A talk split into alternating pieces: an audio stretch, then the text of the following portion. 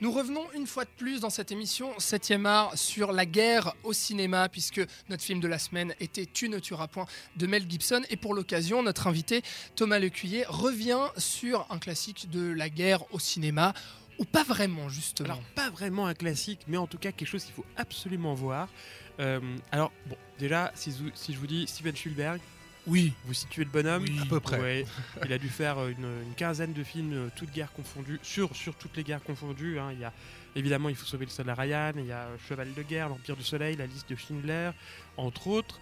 Et puis, en 1979, alors qu'il a quand même fait. euh, Enfin, il, il cartonne déjà, il est en train de développer des gros projets. euh, il va y avoir. Il va y avoir euh, E.T. qui va sortir euh, peu de temps après, etc. Il a, il a eu un carton avec euh, Sugarland Express. Il a surtout explosé tous les records avec Les Dents de la Mer. Euh, son téléfilm Duel est déjà devenu culte. Et puis, il va faire une comédie. comme Alors, ça. D'où ça lui est venu cette idée de faire une comédie? Alors, c'est la seule comédie qui a été réalisée par Steven Spielberg, donc ça s'appelle 1941. Je, je te laisse le dire avec ton bon accent anglais. 1941. Voilà. il faut-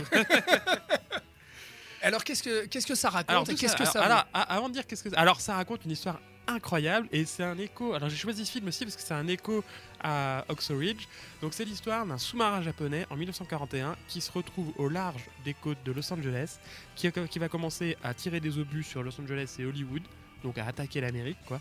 Et t'as les habitants de Hollywood, donc euh, tout évidemment toutes les starlets, les people, le monde du cinéma un peu superficiel, qui essayent d'organiser tant bien que mal la résistance. Voilà. Les États- les États-Unis se font attaquer et ça commence à Hollywood. Alors d'où c'est venu cette, euh, histoire? Euh, Spielberg était très proche, et toujours très proche d'ailleurs, de John Landis et Robert Zemeckis. Robert Zemeckis a écrit le scénario de 1941 Ah ouais, avec euh, Bob Gale, donc ils ont tous les deux écrit plus tard la trilogie Retour vers le futur, Mhm. Euh, donc c'est quand même des gars, c'est des pointures les gars. Et puis euh, avec John Landis, ils sont en train de bosser sur le projet des Blues Brothers, qui sort l'année d'après, dans lequel Spielberg d'ailleurs joue le rôle d'un comptable à la fin du film, absolument délirant.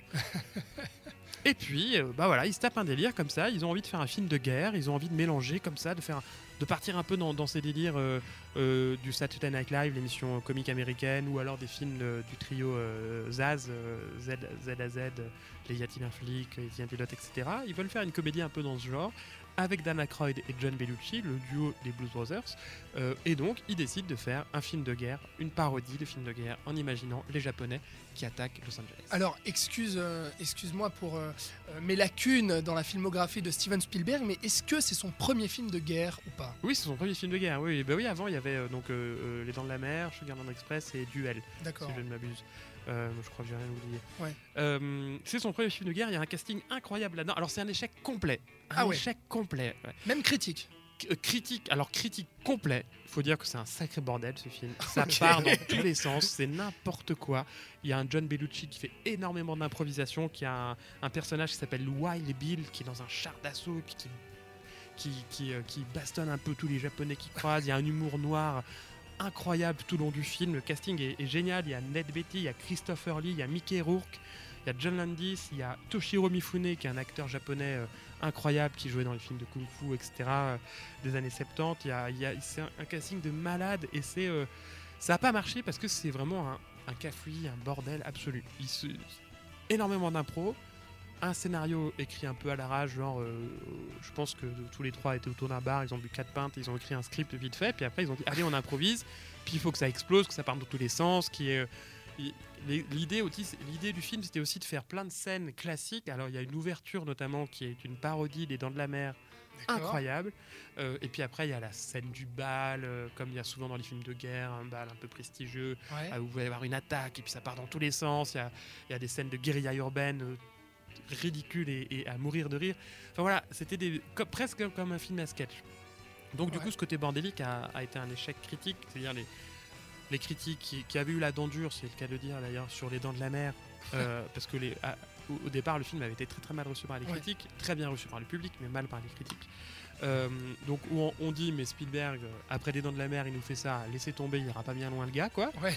et, euh, et le public a pas suivi non plus parce que le public voulait voulait plus de dents de la mer je pense Ouais. il voulait euh, il voulait frissonner quoi puis là euh, ceux qui sont allés ils, ils ont pas compris mais parce qu'on on peut pas comprendre la première fois qu'on voit ce machin. Et donc toi, tu, tu nous conseilles quand même de Mais voir ce film. Carrément, parce que c'est à mourir de rire. Ah il y a ouais, des scènes, il y a. En fait, se, il se permet tout. Il y a, il y a, il y a, des, il y a de l'humour, il y a un humour mais hyper noir, hyper irrévérencieux, avec plein de choses qu'on pourrait pas se permettre aujourd'hui, euh, du mauvais esprit, du racisme, du sexisme, mais tout ça pour rigoler, Ouais. évidemment.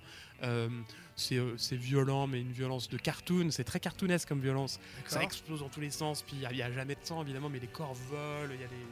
C'est vraiment cartoonesque. Bon, et est-ce En que c'est pas trop long Parce que j'ai vu que le film durait deux heures et demie environ, c'est ça? Non, non, non, il dure un peu plus de deux heures, ouais, mais. euh, Ouais. Bah, non, c'est pas trop long parce que parce- on s'ennuie pas une seconde. On a du mal à, à tout comprendre parce que ça part vraiment dans tous les sens. Mais il y a un côté, euh, il y a un côté culte. D'abord parce que c'est la seule comédie de, de Spielberg qu'il a choisi de faire euh, ça sur la deuxième guerre mondiale, ce qui est pas anodin venant de Spielberg vu la carrière qu'il aura après.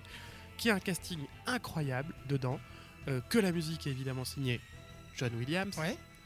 et, et que le scénario écrit par euh, Zemeckis et Bob Gale a plein de petits trésors comme ça. Le, le film en lui-même, c'est un gros brouillon, donc c'est sûr Ouais. que on va pas dire, mais il y a plein de scènes cultes. D'accord. Donc, Robin, en fait, ça les te donne trois- envie. Les, les trois bourrés autour d'une table arrivent à trouver quand même des petits trésors dans le scénario. Ça te donne envie, ouais, clairement. Ouais.